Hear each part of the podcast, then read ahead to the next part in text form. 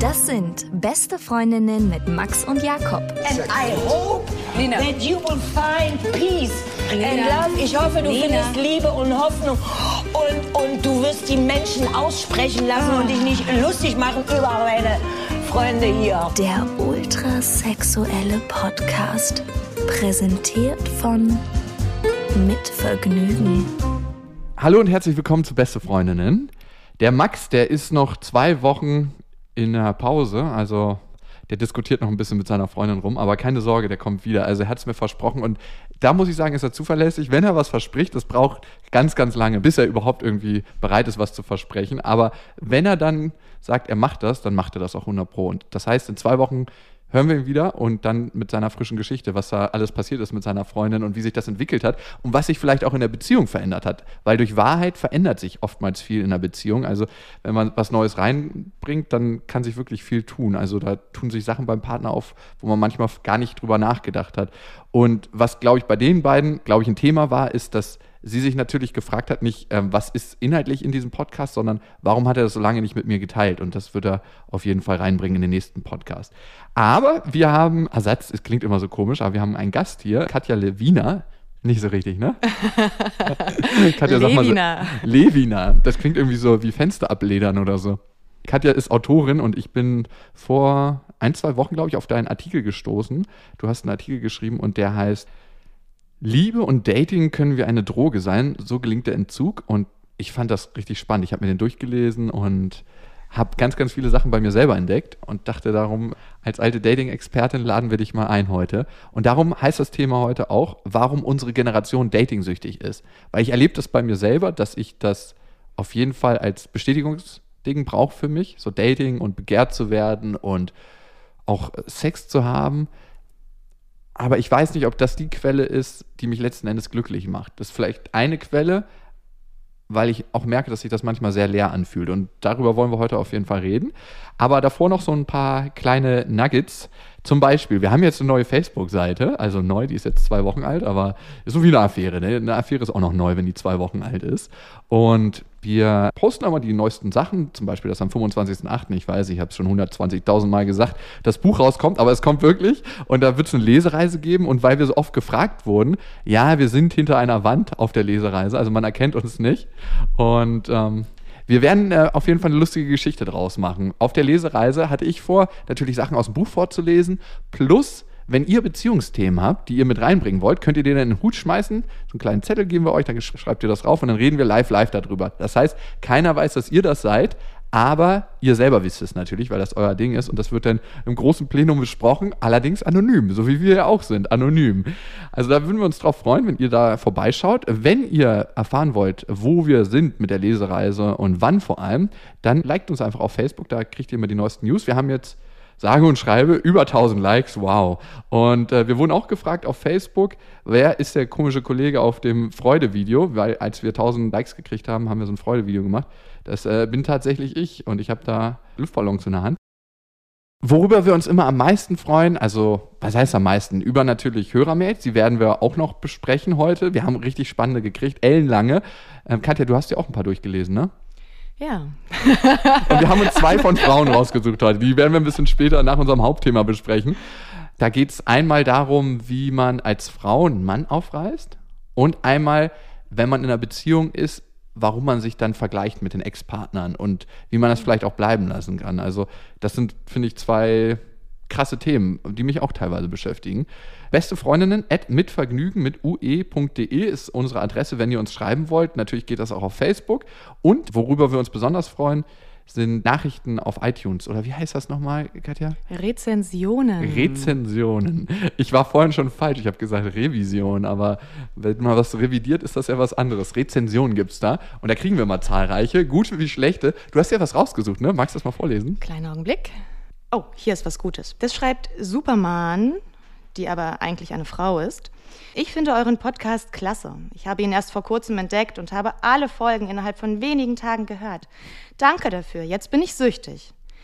Ich als Frau erkenne mich sehr in Jakobs Verhaltensweisen wieder und habe dadurch auch viel über mich selbst gelernt. Weiter so. Ich hab euch lieb. Oh, ist das schön. Findest du, ich wirke weiblich? Nee, überhaupt nicht. Aber vielleicht, wenn man dich so oft hört, dann äh, fühlt man sich dir irgendwann so nahe. Und, äh, Das ist so krass. Ja. Ne? Frauen fühlen sich ganz anders verbunden mit einem Menschen als Männer. Ne? Ich glaube, bei Frauen geht es oft um Sympathie und wenn sie jemanden wahnsinnig sympathisch finden, fühlen sie sich von dem auch angezogen. Stelle ich immer wieder fest. Und Männer fühlen sich einfach optisch oftmals angezogen. Also mir kann eine Frau noch so sympathisch sein. Es ist mir eigentlich noch nie passiert in meinem Leben, dass ich eine Frau nur sympathisch fand, aber nicht optisch ansprechend. Dass ich sie optisch ansprechend finde, das kam nicht über sympathisch finden. Und bei Frauen ist manchmal der Weg, dass sie jemanden sympathisch finden und dann nach und nach optisch ansprechend.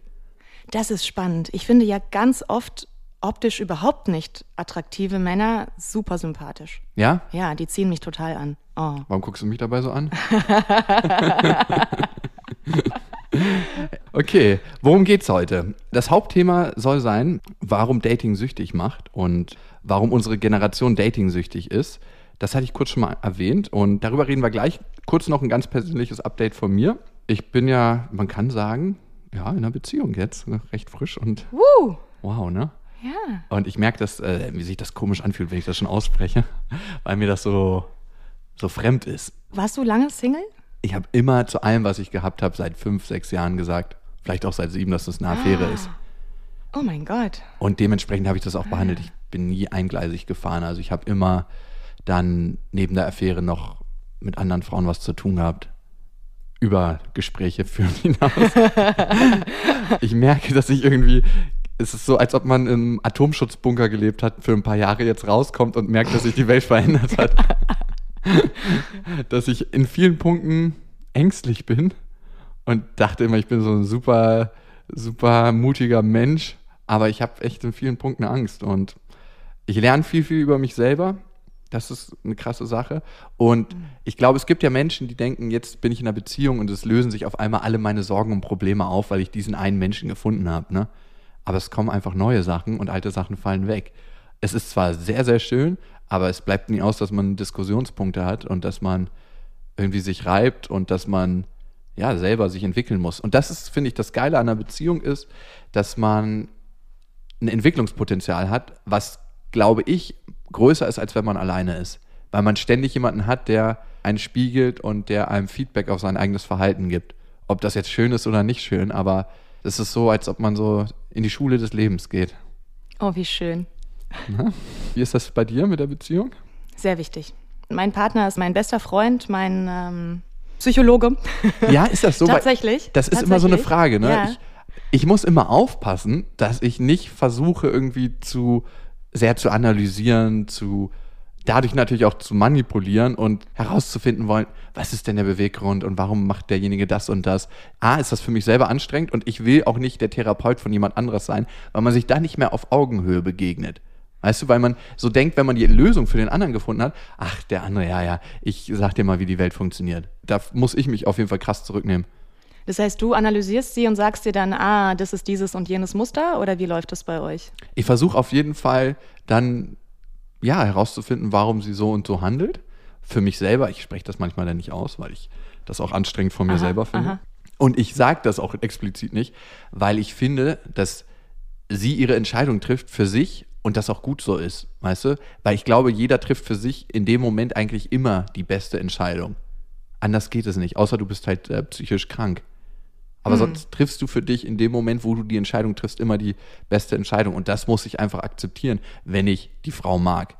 Und da kann ich nicht sagen, ey, aber eigentlich hätte man das so und so machen müssen. Ah, das heißt, du bist also so ein bisschen unzufrieden auch mit den Entscheidungen, die sie trifft? Oder was Nö. höre ich da raus? Manchmal vielleicht, aber im Grunde nicht so. Also, aber ich kenne das von mir aus der Vergangenheit, dass ich sowas mache. Dass ich sage, ja, das hätte man aber auch jetzt so und so machen können. Und das ist natürlich auch ein Muster, was ich von meinem Vater mitgekriegt habe, dass mein Vater immer so ein bisschen so war, und das habe ich schon öfters gesagt im Podcast, solange besser möglich ist, ist gut nicht gut genug.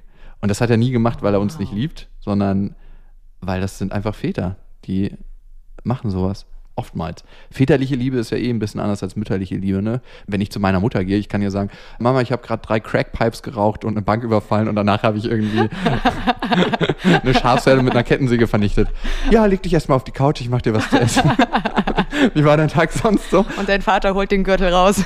genau, als Pendant dazu. Da gibt es dann erstmal für den Vater habe ich manchmal das Gefühl, musst du eine bestimmte Leistung bringen, damit du anerkannt und geliebt wirst. Ganz extrem gesprochen, polarisiert. Für die Mutter musst du einfach nur da sein. Ich habe ganz lange eine Drogenreportage gemacht über jemanden, der in der U-Bahn rappt. Und der Typ, weiß nicht, ist fünf Jahre in Folge zu seiner Mutter zugepumpt gekommen, hat ihr Geld geklaut, war auch immer wieder krass zu ihr emotional, also hat sie verletzt und so. Aber trotzdem, die Mutter hat ihn immer geliebt, egal was. Das war immer ihr Sohn. Und er konnte an diesem Zustand nie was ändern. Das fand ich irgendwie heftig. Und jetzt zum eigentlichen Thema, ja.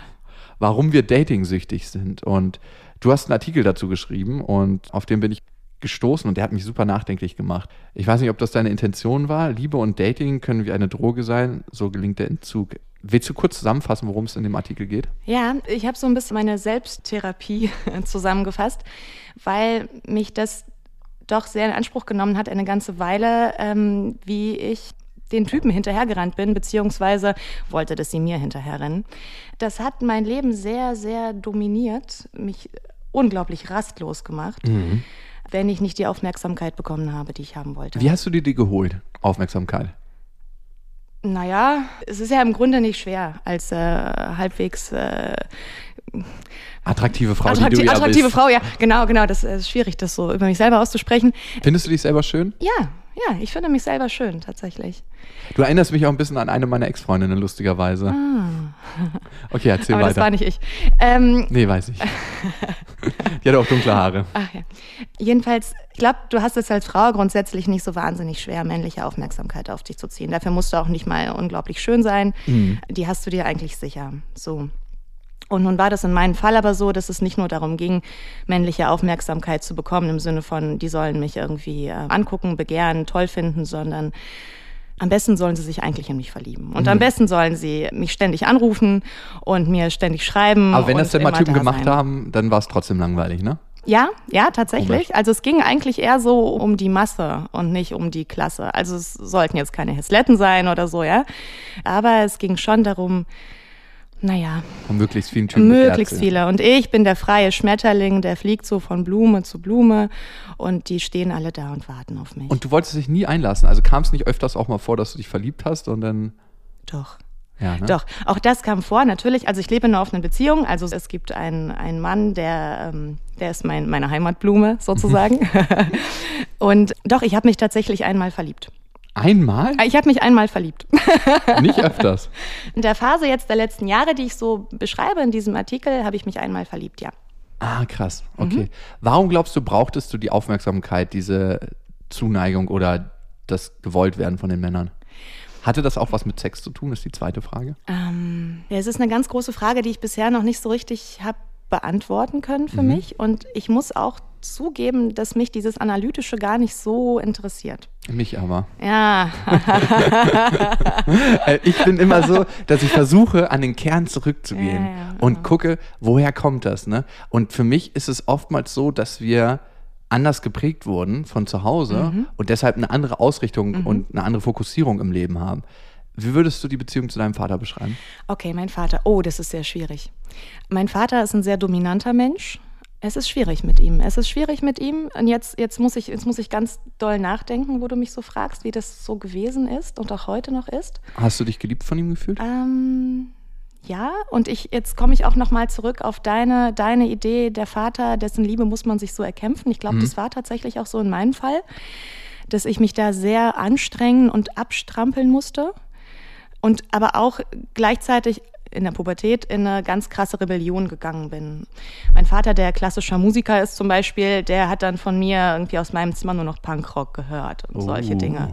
Also es war dann wirklich so eine ganz krasse Abtrennung und und ich glaube tatsächlich, jetzt fällt mir das ein, es ist wie auf der Couch, es fällt mir ein, ich habe ihn, glaube ich, auch provoziert mit meinen Punkrocker-Freunden.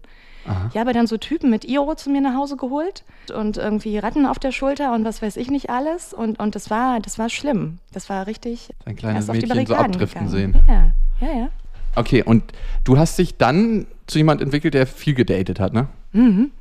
Ja, in meinen Single-Phasen, in meinen kurzen auf jeden Fall. Es Mhm. hat mir sehr großen Spaß gemacht. Ich glaube, das war auch eine Frage von austoben wollen, nochmal Bestätigung reinholen. Mhm.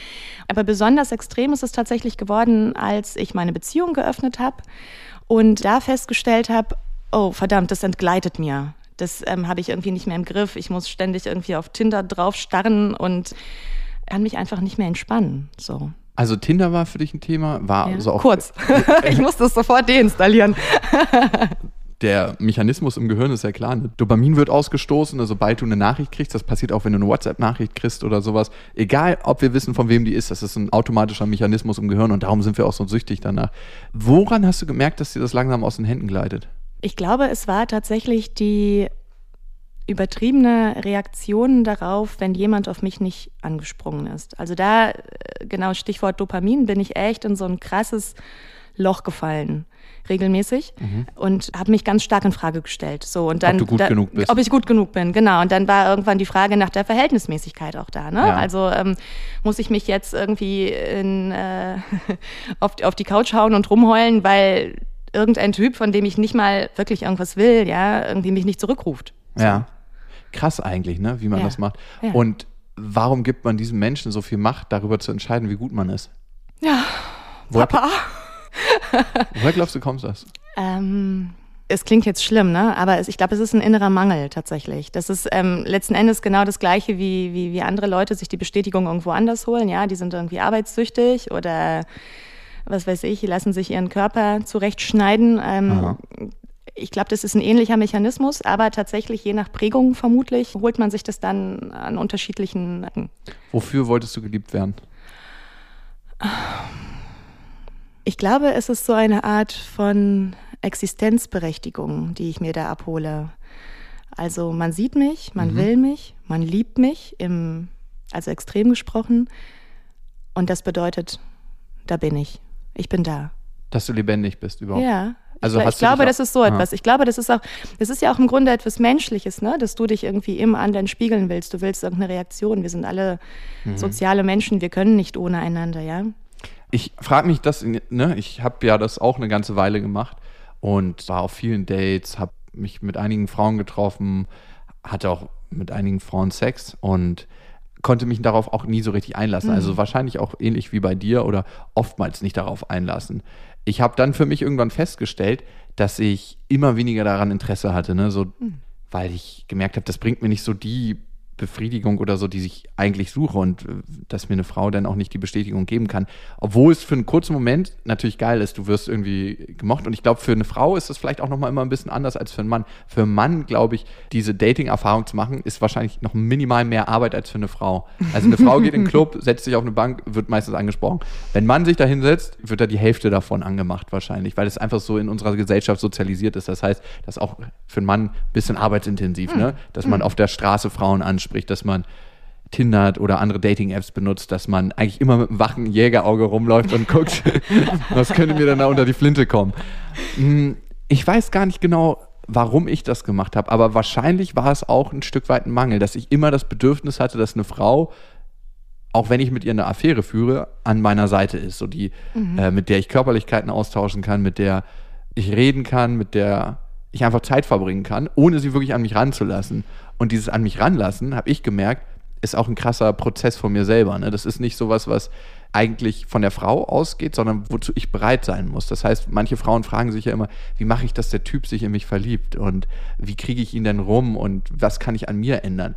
Es ist leider so, dass der Typ was an sich ändern muss und auch seine Einstellung zu Sachen ändern muss. Also sobald er bereit ist, über seine Ängste, Sorgen und über all das, was ihn wirklich innerlich beschäftigt, zu reden, wird er sich ziemlich wahrscheinlich in die Frau verlieben. Ja, wenn er die Frau auch schon so ansprechend findet. genau, das ist es. Genau. Wenn das nicht da ist, ist er auch meistens nicht bereit, darüber zu reden. Dann trifft er nämlich die Entscheidung für sich, mit der habe ich keine Lust, darüber zu reden. Würdest du sagen, dass sich viele Männer an dich verliebt haben?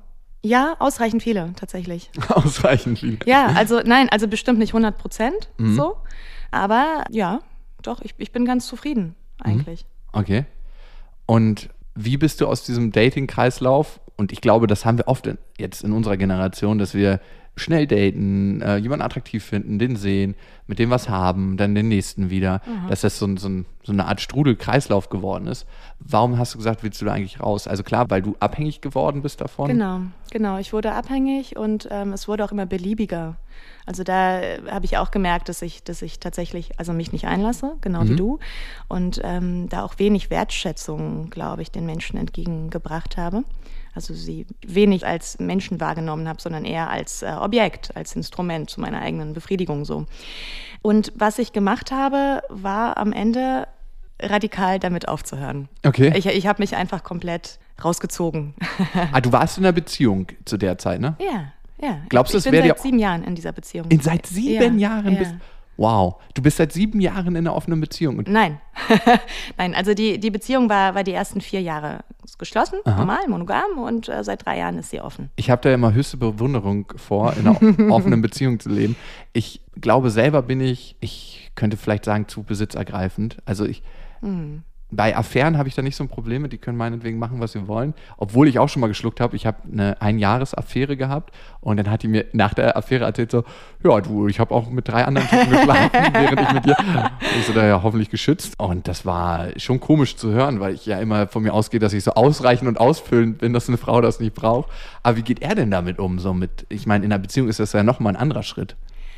Also ähm, er ist tatsächlich sehr cool, sehr viel cooler als ich, was auch wiederum, glaube ich, eine Frage von Prägung ist. Das stellen wir immer wieder fest, dass er sehr viel mehr Sicherheit in seinem Leben erfahren hat. Also er hat ein sehr, sehr konstantes Elternhaus, die hatten immer viel Geld und Eltern immer noch zusammen und so weiter. Während ich äh, bin nach Deutschland emigriert, da war ich sechs Jahre alt, meine Eltern haben sich getrennt. Also ich habe sehr viel Unsicherheit erfahren.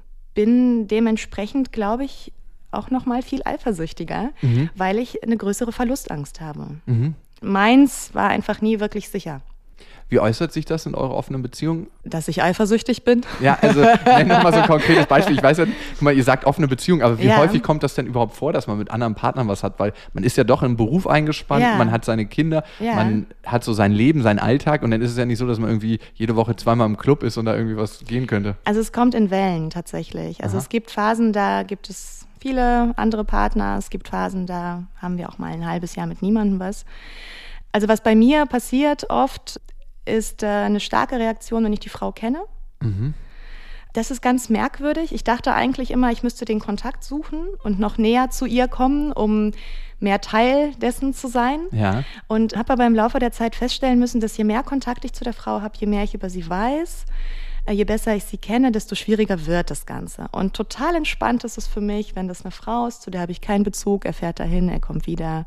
Alles super. Und ist glücklich. Ja, und strahlt ist über. das schön. Ist das wirklich so schön, wenn man merkt, wow, der hatte da die Zeit seines Lebens? Total. Es ist inzwischen total schön. Wir können uns richtig mitfreuen. Also wenn er jetzt mit der anderen Frau Sex hatte, ne, ja. müsste er danach duschen, bevor er mit dir Sex hat, oder geht das so reibungslos? Zumindest eine leichte Intimwäsche. Ja, wäre schon nicht schlecht. Ja. Und wenn sie jetzt letztes einen Blow ihm gegeben hat, dann wäre das ja auch schon erledigt eigentlich, oder?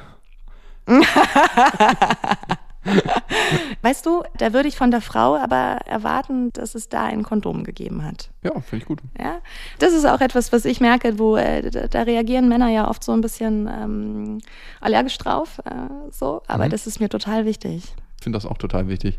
Ich bin nicht lebensmüde. Also ah. man weiß nie, was ist, ne? Also das finde ich ist eh so eine Sache. Man, glaube ich, geht in manchen Situationen sehr lapidar mit manchen Themen um oder manche mm. machen das, weil sie sich denken, ach ja, okay, man ist in einer bestimmten Stimmung, manche sind dann wahrscheinlich auch ein bisschen angetrunken oder was auch immer. Aber das ist eine Entscheidung oder es können Entscheidungen sein, die du nie wieder rückgängig machen Ganz kannst. genau. Und wir sind eben zwei.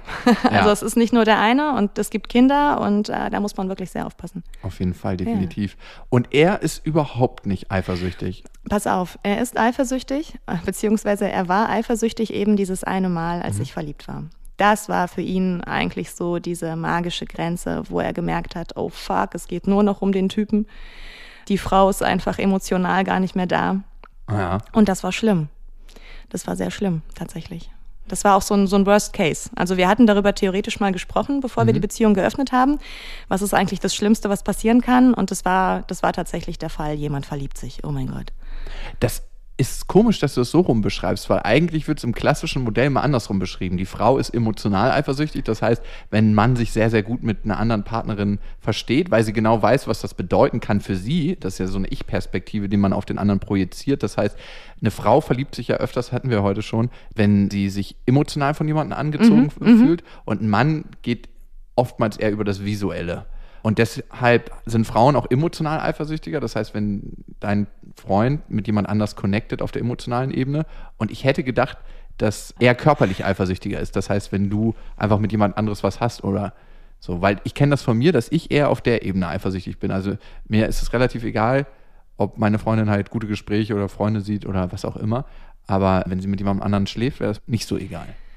Ja, tatsächlich. Wobei ich das so, ich muss das ein bisschen spezifizieren. Ich glaube, es ist so, dass wenn ich mit jemandem schlafe, nehme ich ihm ja in dem Augenblick nicht, nichts weg. Also ich könnte natürlich in diesem gleichen Augenblick auch mit ihm im Bett sein, so, aber das ist eben nicht der Fall. Ich schlafe ja auch nicht rund um die Uhr nur mit ihm so, ne? In dem Augenblick, wo ich mich verliebe, nehme ich ihm tatsächlich die Energie weg. Ich nehme ihm ähm, meine Aufmerksamkeit weg. Ich freue mich darauf, den anderen zu sehen. Das ist, glaube ich, schon noch mal eine andere Nummer, als gute Gespräche Stimmt. zu So- führen. So, ja. Wenn jemand durch die Gegend rennt und der grinst nur noch und, und äh, redet nur noch über den anderen, dann ist es, glaube ich, das ist nicht schön. Vor allem hast du auch nur so und so viel Platz in deinem Kopf und da ist er auf jeden Fall der Neue dann mit einem großen Kuchen vertreten. Wie habt ihr das gelöst? Also es gab auch die Idee tatsächlich, den Typ abzuschießen. Ja. Das hat mein Partner irgendwann gefo also gefordert. Er hat es nicht gefordert, er hat mich nett darum gebeten, Aha. dass es doch jetzt mal zu Ende gehen sollte. Und ich konnte nicht. Mhm. Ich konnte nicht. Ich wusste eigentlich, okay, ich würde den auch notfalls heimlich treffen. Das war so ein schlimmer Punkt. Auf jeden Ähm, Fall. das war auf jeden Fall ein ganz schlimmer Punkt in unserer Beziehung. Aber es hat sich von selbst gelöst, weil der andere sich einfach entzaubert hat. Das ist das, Ah. was passiert einfach nach einer gewissen Weile. Das wirst du ja auch jetzt merken, vermutlich bald, nach äh, zwei, drei Monaten, vier vielleicht, dass du merkst, okay, ähm, sie kocht auch nur mit Wasser. Und das war bei mir der Fall. Also es war, das ist dieser Punkt, wo du dann irgendwann merkst, so, oh, und das ist nicht so geil und das ist eigentlich auch nicht so geil. Die rosarote Brille schwindet so ein bisschen. Was war das konkret bei dem Typen, was du nicht so geil fandest? Ich fand ihn wahnsinnig unreflektiert.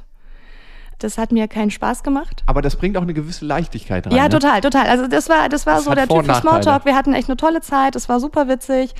Schön leicht. Ja, es war sehr leicht, sehr leicht. Äh, Da waren verschiedene Sachen. Das ist jetzt auch gar nicht so wichtig, aber auf jeden Fall. Ähm, Ja, doch. ich habe Angst, er hört es, er hört es. Weich mir mal hier nicht so aus. Das ist jetzt Ähm, auch gar nicht so wichtig. Okay, er, er trug einen Turnbeutel auf dem Rücken immer. Oh Gott, wie alt war der denn? Der war auch noch ein paar Jahre älter als ich. Und aber er trug ich, einen ich glaube, Turnbeutel ich glaub, auf dem er hat, er hat versucht, seine, seine zweite Jugend nochmal nach seiner Trennung Aber er hat sich ähm, auszuleben. Und ich glaube, er trägt den immer noch. Lebewohl mit deinem Turmbeutel. Aber er hat jetzt nicht irgendwie so einen alten Porsche Cabrio irgendwie Nee, gefahren. aber nee er, er hatte so einen schönen VW-Bus. Oh. Auch schön. Er war jetzt nicht ganz alt, aber er war auch nicht ganz neu und es war schon schön. Habt ihr da drin so Erlebnisse gehabt? So? In diesem Bus, nein, aber wir wollten immer. Und es ging ja nie. Es ist ja auch das Problem, wenn du so eine offene Beziehung führst und du Mhm. hast eben diesen Alltag und die Kinder und dann geht immer alles nicht. Dann nimmst du dir so geile Sachen vor und kannst sie irgendwie nie machen. Aber dieser Bus, es war so ein Sehnsuchtsort. Eines Tages fahren wir mit diesem Bus weg. Und ähm, ja, wir haben es nicht gemacht. Wir haben es nicht mehr geschafft, weil er hat sich vorher entzaubert. Und das hast du ihm dann auch gesagt. Und, und das ähm, habe ich ihm tatsächlich irgendwann gesagt. Aha. Und ich vermute, ich habe mich auch entzaubert, weil er das irgendwie auch so hingenommen hat dann. Ja, wirklich? ja, wirklich. Also ich glaube, manchmal sind Männer dann auch einfach zu stolz. Ne? Das ist total krass. Also und vor allem merkt man das auch gar nicht, wie ein Mann oftmals fühlt. Ne? Männer sind, glaube ich, sehr, sehr ängstlich. Oftmals viel, viel ängstlicher als Frauen mit ihren Emotionen. Das kenne ich von Kumpels und das kenne ich vor allem von mir selber. Also als kleines Beispiel. Ich war neulich bei einer Freundin, mit der war ich erstmal befreundet. Das war die einzige Freundin von mir, mit der ich auch geschlafen habe. Also Freund, Kumpeline, mit der ich geschlafen habe. Und mit der hatte ich auch fünf, sechs Monate eine Affäre. Und die ist mittlerweile verheiratet und die meinte so zu mir, ey, wenn du dich damals mehr angestrengt hättest und mir gesagt hättest, dass du mich gerne magst, wären wir jetzt vielleicht verheiratet. Hab- Oh, wow. ja, ich weiß nicht, warum sie mir das gesagt hat. Ich fühle mich immer noch ziemlich verbunden mit ihr, aber nicht auf einer körperlichen Ebene, sondern einfach so als Mensch, weil mit manchen Menschen teilst du einfach so, als ob du eine Geschichte teilst, ne? Und ähm, es war nicht traurig für mich so, weil ich gedacht habe, wenn ich dich hätte heiraten wollen, dann hätte ich das wahrscheinlich gemacht oder dir signalisiert. Aber Er hätte mich auch zurückhalten können. Glaubst du? nein, überhaupt nicht. Nein, nein, er sagte auch, na, du kannst doch jetzt nicht einfach so gehen. Und ich sagte doch, ich kann. Und dann bin ich gegangen. Und dann habt ihr euch nie wieder gesehen? Naja, er wohnt ein paar Straßen weiter.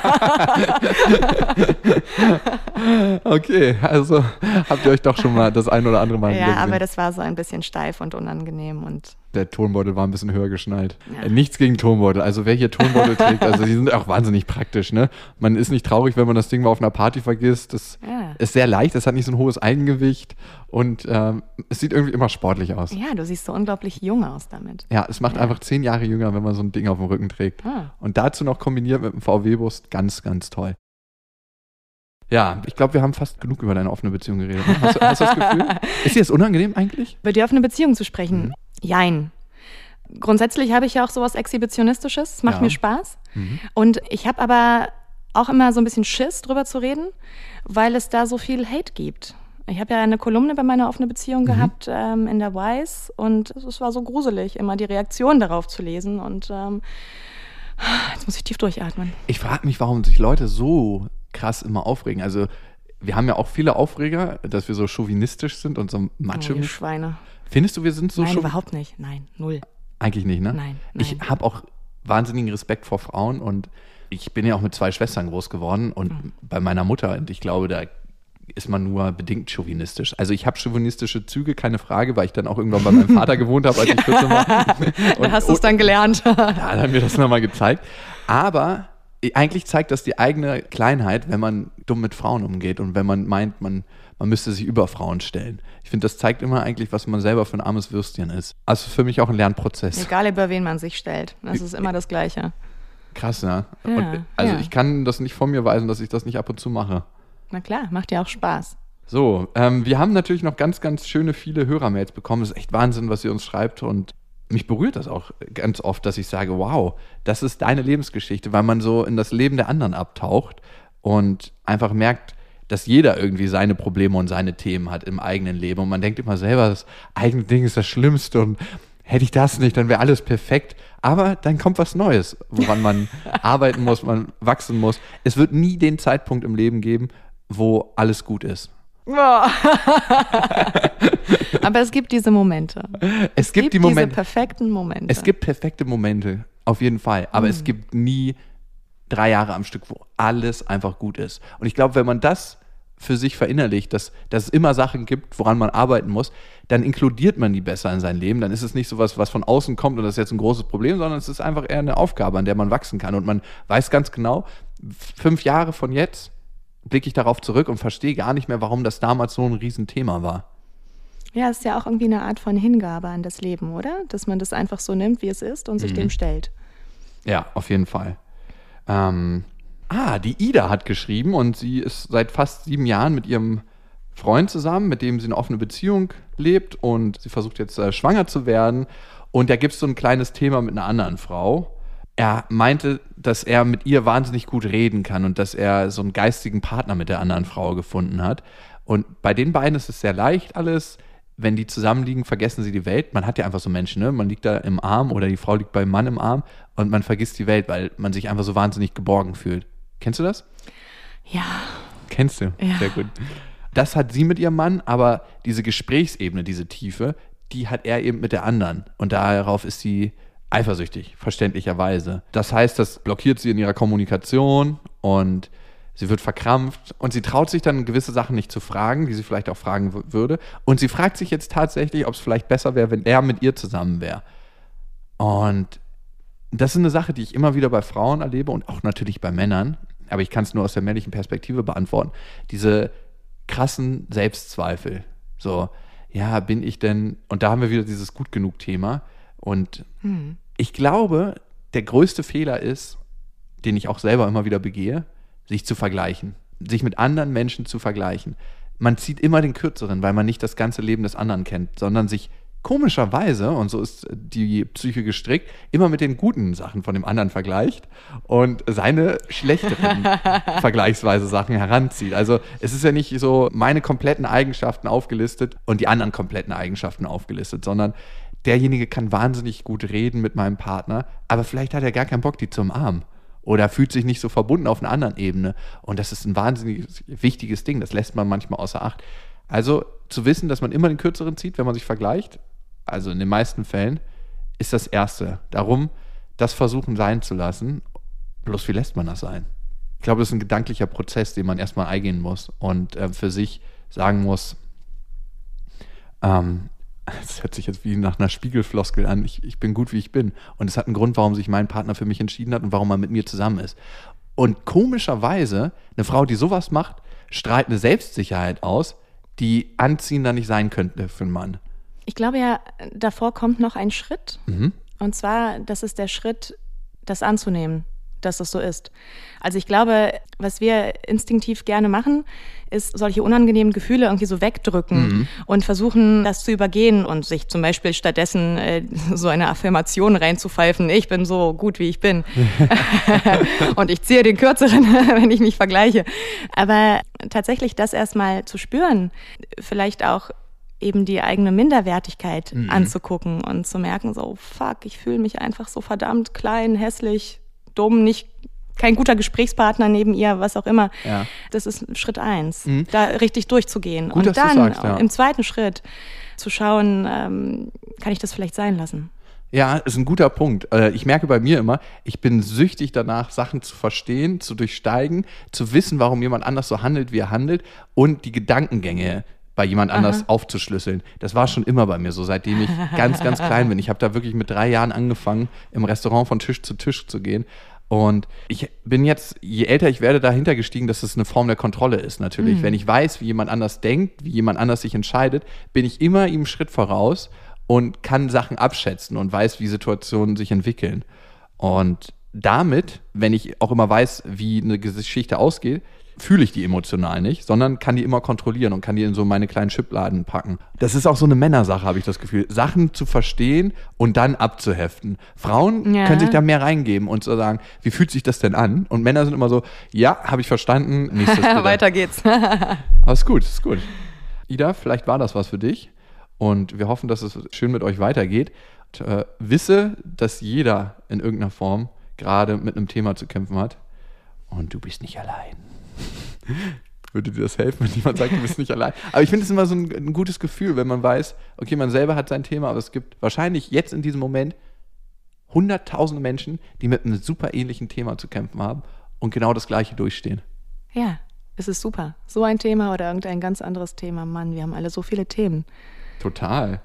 Das nächste Thema kommt von Sophie. Sophie ist gerade in, ich hoffe, ich lese es hier richtig, ich habe deine Mail vorhin ganz ausführlich gelesen, aber da die sehr lang ist, muss ich den ein bisschen überfliegen. In Tansania und du arbeitest da als Freelancerin im Medienbereich, in der Medienbranche. Sie ist seit zwei Jahren das erste Mal so richtig Single und sie kostet das auch voll aus. Äh, sie probiert sehr, sehr viel aus. Auch kürzlich offene Beziehung. Offene Beziehung scheint heute irgendwie das Thema zu sein, was du Auf hier angestoßen Fall. hast, Katja. Und jetzt ist es öfters mal so, dass sie abends alleine zu Hause liegt und eigentlich noch Bock hätte, was zu starten. Und irgendwie nie so einen richtigen Booty-Call gemacht hat, wie man das von Männern kennt. Ich weiß nicht, ob du diese Nachrichten kennst. Hey, na, was machst du denn heute? Man guckt so aufs Handy, Samstagnacht, 1 Uhr, was wird der Typ wohl sein? Besoffen. Und man sagt wahrscheinlich, ja, du, wenn ich auch gerade Bock habe, warum nicht, ne? Klar, je nach Situation. Aber sie meint, irgendwie traut sie sich nicht, das Ruder in die Hand zu nehmen und sowas zu machen. Und sie fragt sich da, was sind die Gründe? Falscher Stolz, Angst vor einer Absage, Enttäuschung. Und dann hat sie gegoogelt und herausgefunden, dass es nicht so wirklich Aufreißtipps für Frauen gibt, was Frauen da machen können. Und ich weiß gar nicht, ob man da Unterschiede machen muss. Vielleicht äh, erörtern wir das erstmal. Glaubst du, es gibt eine unterschiedliche Anmache von Männern und Frauen? Also erstmal ähm, noch vorweg glaube ich, dass es wie so eine Art gesellschaftliche Konditionierung gibt, dass der Mann den aktiven Part übernimmt und die Frauen das gar nicht gelernt haben, also vielleicht auch teilweise gar nicht wissen, wie es geht oder das irgendwie merkwürdig finden, loszugehen. Das ist gar nicht normal. So. Ja, und, stimmt, da muss ich ja, dir recht geben. Aber ja, ich habe über die Jahre herausgefunden, dass man immer denkt, dass der Mann den ersten Part macht. Aber. Ja, man sendet Signale. Äh, total. Also wenn du schon alleine in die U-Bahn gehst und ich äh, bin äh, leider immer, wenn ich meine Kontaktlinsen nicht drin habe, ich habe 1, 2, 5 auf jedem Auge. Das heißt, ich trage manchmal welche, manchmal nicht. Wenn ich die nicht drin habe, bin ich total in meiner eigenen Welt. Aber wenn ich sie drin habe, achte ich halt da drauf. Und dann könnte ich dir sagen, wenn ich in die U-Bahn reingehe, welche Frau ich zumindest ansprechen kann und mit wem ich ein nettes Gespräch haben könnte. Also ich glaube, Frauen machen schon den ersten Schritt, wie, indem sie Blicke versenden. Ja, aber sie würden, glaube ich, weniger auf dich losgehen und sagen, hey, Süßer, Hat- wie sieht's aus? Hatte ich selten, also denn sagen sie sowieso nicht. Nein. Also ich hatte es schon mal, dass sich eine Frau in der leeren S-Bahn genau mir gegenüber gesetzt hat und sie hat sie sich umgesetzt. Also sie saß schon und hat sich dann umgesetzt und, Und hat, hast du Angst bekommen vor ihr?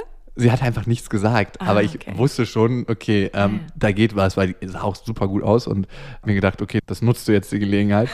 und sie hat keine Angst bekommen. Oder ich habe auch, nee, ich auch nicht. Ich fand das lustig. Ja, das, das frage ich mich immer, ob Männer so grundsätzlich Angst haben vor selbstbewussten Frauen, die den ersten Schritt machen und sagen, hey, ich glaube, das kann schon ein bisschen einschüchtern, keine Frage. Hm. Und da kommen natürlich verschiedene Fragen im Mann hoch. Ne? Macht sie das bei jedem oh, oder nur bei mir? Ich will ja was Besonderes sein.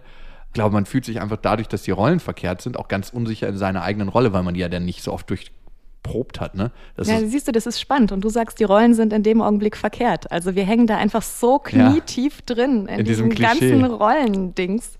so, jetzt äh, zu den Anmachtipps. Ähm, Mhm. Also erstmal finde ich es ganz cool, wenn man eine Nachricht von einer Frau kriegt. Und das muss ja auch nicht gleich sein, ey, hast du mal Bock rüberzukommen und da unten nachzuschauen, ob noch alles an ihrem Platz ist. ist natürlich ziemlich direkt, kann man auch machen. Aber man kann ja auch sowas sagen, ey, hast du Lust, heute Abend vorbeizukommen? Netflix? Dann weiß ja jeder schon, worum es geht, wenn du nur darauf Bock hat. Und der Mann wird Ist Netflix so ein Synonym für... Netflix und chillen? Hallo? Wurdest du schon mal vom Mann auf einen Videoabend eingeladen oder? Ich glaube, als ich 16 war, Ja, mal, da gab es noch kein Netflix. Ja, ich glaube, er wollte gern, dass da was passiert, aber Ist nichts passiert. es waren die drei Amigos, also es ist nichts gelaufen. Ah, okay, okay, okay. Okay, Unabhängigkeit. Unabhängigkeit. Wow. Sehr wichtig. Es gibt nichts Anziehenderes auf Mann als Unabhängigkeit und das zweite ist Unkontrollierbarkeit. Oh, Da, doch, das ist so krass für Ja, Mann. und das ist, das ist ganz schlimm. Das finde ich immer ganz furchtbar, weil mir erzählen ganz viele Männer, dass sie die besten Beziehungen und überhaupt die intensivsten Emotionen hatten bei Frauen, die sie total fertig gemacht haben, weil sie so unglaublich unkontrollierbar waren. Das kenne ich leider auch. Also ähm, ich glaube, Männer wollen ja auch immer so ein bisschen Besitz ergreifen. Ich kenne das bei mir auf jeden Fall. Und wenn wir merken, das geht eigentlich nicht, die Frau ist aus welchem Grund auch immer, bewusst oder unterbewusst. Ne? Manche Frauen machen das noch nicht mal bewusst. Ich hatte eine Freundin, die, ähm, die war einfach super flirtig und die hat auch immer mit meinen Kumpels geflirtet, weil sie sich dadurch Bestätigung, Anerkennung geholt hat. Ne? Gibt einfach so eine Frauen. Äh, ich glaube nicht, dass sie mit äh, allen meinen Kumpels geschlafen hätte, also da war ich mir eigentlich relativ sicher. Aber trotzdem war das immer so eine Form, wo ich sage, das war nicht so wirklich kontrollierbar bei ihr. Ich fand das scheiße mit den Kumpels und richtig ätzend. Also darüber hatten wir auch viele Diskussionen, weil ich das einfach einfach kacke finde. Also es ist so, wie, in die Blume gesprochen, wie stehe ich denn vor meinen Kumpels da? Oh, so eine Schlampe als Freundin. Ja, ich- ich glaube, nee, also ich würde auch niemals die Frauen mit ihnen, ich würde so einen Begriff auch nicht so richtig im Mund nehmen, weil ich finde, das ist sehr, sehr degradierend. Irgendwie macht man das so leichtfertig, ne? Und, es ist total schrecklich. und das ist so dieses Phänomen, ne? Frauen äh, sind nicht cool, wenn sie mit vielen Männern geschlafen haben und Männer sind dann die großen Helden. Das ist ja diese ewige alte Diskussion. Ey, wer sagt uns nicht, dass uns irgendwann das irgendein Gutsherr mal aufgezwungen hat, weil er Bock hatte, alle Frauen zu kontrollieren? Und wer sagt uns nicht, dass es vor 10.000 Jahren, als wir Höhlenmenschen waren, ganz anders lief, dass Frauen für sich gelebt haben und Männer für sich gelebt haben und wenn die Männer mit der Beute nach Hause gekommen sind, dann ähm, haben die Frauen sich die Männer ausgesucht, auf die sie die Nacht Bock hatten. Also wer sagt uns, dass es immer schon so war und dass dieses Modell, was wir jetzt als richtig annehmen, nicht einfach ein Hirngespinst ist, was uns irgendwann mal irgendein Typ eingesetzt hat, der meinte, die Macht über die Menschen ergreifen zu müssen. Also das ist ja immer so die Frage. Wenn wir uns davon lösen können und unser eigenes spezifisches Modell für uns im Leben finden können, glaube ich, ist das der beste Weg. Und dann machen wir uns unabhängig. Ne? Und es geht ja auch nicht immer um die Abhängigkeit von, ich krieg Bestätigung vom anderen Partner, sondern es geht auch die um die Unabhängigkeit in unserer Gesellschaft. Es geht nur bis zum gewissen Maß, aber es geht um die Unabhängigkeit von unseren Geschwistern, von unseren Freunden, von unserer Familie, weil ich dann irgendwann zu dem Punkt komme, dass ich für das geliebt werde, was ich bin und nicht für das, was ich versuche zu sein. Bisschen philosophisch, ne? Wow. So. Haben wir Flirt-Tipps noch? Es geht darum, dass sie wissen will, wie sie Männer aufreißen kann, ja? Ja. und wie sie vor allem den ersten Schritt macht, so wenn sie jemanden sieht oder beziehungsweise wenn sie jemanden an der Hand hat, mit dem sie eigentlich zu tun hat und mit dem sie auch körperlich war und Sex hatte. Also so ein Booty-Call, wie findest du, macht man das als Frau? Also was ich glaube, was total gut funktioniert, ist einfach Selbstbewusstsein, hingehen, sagen, ich will. So, ob es jetzt irgendwie per WhatsApp ist oder direkt äh, im persönlichen Kontakt, es sich einfach holen. Sophie, wenn du mit denen eh schon relativ intim warst, mit denen geschlafen hast, es gibt nichts Besseres für einen Mann, wenn du positiv über seine Penisgröße redest. Also, wenn Das du geht das. aber auch nicht immer. Das geht nicht immer, das stimmt, aber bei denen, wo es geht und wo es einigermaßen realistisch ist. Ist das tatsächlich so, ja? Oh Gott, kannst du dir das nicht vorstellen, Oh was das beim Mann Oh auslöst? Mann. Das kannst du dir wirklich nicht vorstellen. Das ist, glaube ich, so, als ob man als Frau 100 WhatsAppen von seinen ehemaligen Verehrern kriegt. Also, Krass, krass. Ich habe das, ich hab das mal zu einem Mann gesagt und ich meinte, er tut mir leid, das geht so einfach nicht. Er ist zu groß. Und ich hätte nicht gedacht, dass es. vielleicht ist es was anderes, wenn du so einen richtigen Unterarm hast und einfach mit keiner anderen Frau Sex haben kannst. Dann ist auch schon wieder so ein bisschen hinderlich. Aber ich sag mal, wenn man Okay. gut bestückt ist, Ja. ist das auf jeden Fall immer was, was schön. worüber man sich freut, das auch mal zu hören. Ich würde ja im Gegenteil sagen, nicht so viele Komplimente machen. Ich habe, also du, du kannst ihm schon das Gefühl geben, dass er irgendwie cool ist und so, aber nicht zu sehr ranschmeißen, ähm, ist mein Tipp. Der ultimative Tipp dafür, dass er total auf dich abfährt, ist nach dem Sex aufstehen und gehen. Nicht liegen bleiben, nicht kuscheln, nicht. So. Oh, das ist aber wirklich, ja, ich weiß, was du meinst, aber ich glaube, man hat ja auch oft Sex oder nicht selten Sex, weil man auch die körperliche Nähe sucht, ne? Und nicht, weil man einfach die Reibung da unten will, sondern eigentlich, das erlebe ich auf jeden Fall bei Frauen und ich weiß nicht, ob es bei Frauen und Männern unterschiedlich ist. Ein Mann kuschelt gerne mit einer Frau, die er auch emotional begehrt, die er geistig begehrt, wo er sagt, ähm, mit der ist er eigentlich gerne zusammen. Es gibt natürlich auch Frauen, mit denen hat man eigentlich nur gerne Sex und da würde man sich am liebsten danach abrollen und äh, in dem Moment schon in seine Klamotten schlüpfen und die Tür verlassen. Ne? Klar ist das selbstbewusst als Frau, aber ich finde, da geht man so oft gegen seine Natur, gegen sein eigenes Bedürfnis, worauf man einen Bock hat nach dem Sex, ist ja eigentlich, sich in den Arm zu legen und dann da mal 20 Minuten zu chillen oder vielleicht auch. War das bei dir nie so? Äh, Ähm, ja, also wo du sagst, ähm, das Thema körperliche, körperliche Nähe, das hatte ich, glaube ich, gerade früher, als ich noch klein war. Inzwischen ist das überhaupt nicht mehr so. Also Gar ähm, kein Bock auf körperliche Nähe, ähm, ist nur der Sex Also, dann. naja, nein, also Sex ist ja auch körperliche Nähe, ne? So, Ja. Also es ist ja auch nicht nur Gereibe untenrum, also hör mal. Ich Ja, weiß nicht, kommt auf den Sex äh, drauf an, ne? mm, Ja, also bei mir nicht. Und mir ist persönlich die körperliche Nähe danach oft zu viel. So, ähm, Ah, krass. aber da, da bin ich vielleicht auch anders und ich sehe aber auch tatsächlich, dass da Männer sehr darauf anspringen, wenn man diese körperliche Nähe, die man als Frau ja gemeinhin äh, einfordert, eben nicht. Ja, das ist ähm, wieder das begehrt, so, Unkontrollierbare, ne? Ich Genau. kenne das, dass die Frau Lust hat, eigentlich danach zu kuscheln. Das kennt man ja als Mann. Denn Je nachdem, ob man unten oder oben lag, ne, liegt man dann halt so da mit allen Vieren von sich gestreckt, entspannt sich gerade, genießt die ähm, Schlafhormone, die ausgestoßen werden, will eigentlich gerade wegnicken und dann merkt man halt, dass die Frau sich ankuschelt. So ist es ja beim One-Night-Stand nicht selten oder bei flüchtigen Affären. Ja. Und klar macht das was, wenn die Frau sofort aufsteht und entweder ins Bad geht oder sagt so, ähm, hier sind deine Klamotten, ähm, hast doch nicht gedacht, dass du hier schlafen kannst. Weil du dir in dem Moment die Frage stellst, ja, war das denn nicht gut so? Wie war denn deine Performance? Oder äh, warum hat sie denn auf einmal jetzt keinen Bock mehr auf mich? Und das löst natürlich Unsicherheiten aus. Und dann sind wir halt in so einem Spielmodus. Ne? Die Scheiße ist, keiner hat Bock zu spielen, aber jeder springt auf Spieler an. Naja, es ist so ein bisschen die Frage, also ähm, was sie sucht, ne? Und sie sucht ja keine feste Beziehung und da halte ich Spiele für super kontraproduktiv. Also so, so fängst du nichts Gutes an. Ja. Wenn es aber um flüchtige Bekanntschaften geht und darum geht, sich ähm, gewisse Spielräume, Freiräume zu erobern, dann ist es, glaube ich, gar nicht verkehrt zu spielen. Und ich finde, das macht großen Spaß. Ja, Sophie, wir wünschen dir äh, viel Glück beim Ausleben. Ich hoffe, du hast dabei eine gute Zeit.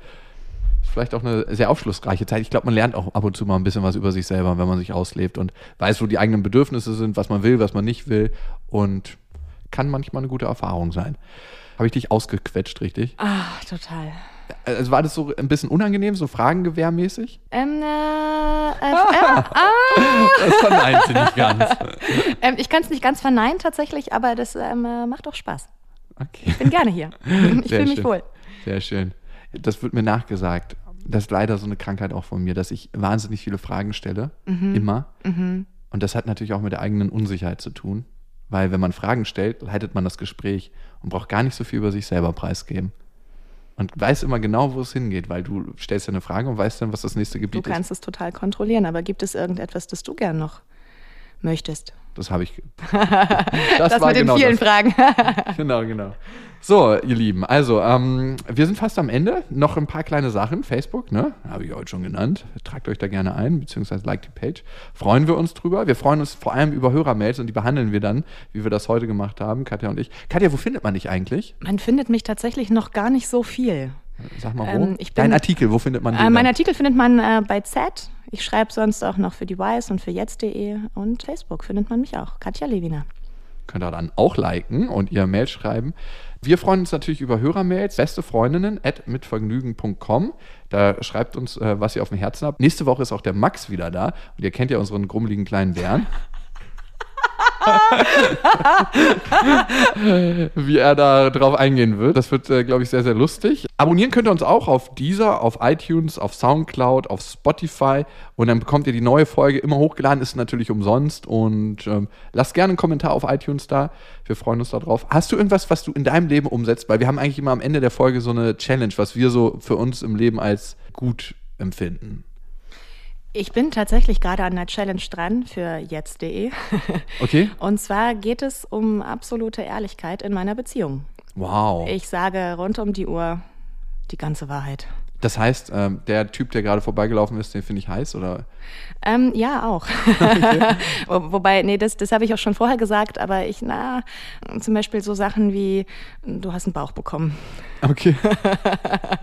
Und wie ist das so? Das ist ein bisschen gruselig, weil er hat jetzt auch angefangen, mehr die Geil. Wahrheit zu sagen. Was hat dich denn getroffen, was er so gesagt hat in letzter Zeit? Also, also es hat gestern angefangen. Ich habe gestern den Startschuss gesetzt und er kam gestern aus dem Urlaub zurück. Er war eine Woche weg und sagte dann, ich habe dich überhaupt nicht vermisst.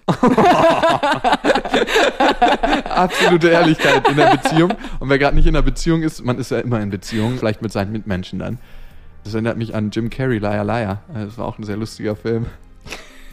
Wo er nicht mehr lügen kann. Ich meine, wie oft lügt man denn bitte? Wie oft lügt man bitte? Andauernd, andauernd, Es ist so krass. Ja. Also so kleine Convenience-Lügen, dass man einfach nicht so denkt, ähm, ja, die Wahrheit verträgt er jetzt nicht. Also ich, ich werde ja auch wahnsinnig oft irgendwelche Sachen gefragt. Ich versuche schon immer ehrlich zu sein, aber ich achte auch immer auf den anderen, ob ich glaube, dass er die Ehrlichkeit verträgt.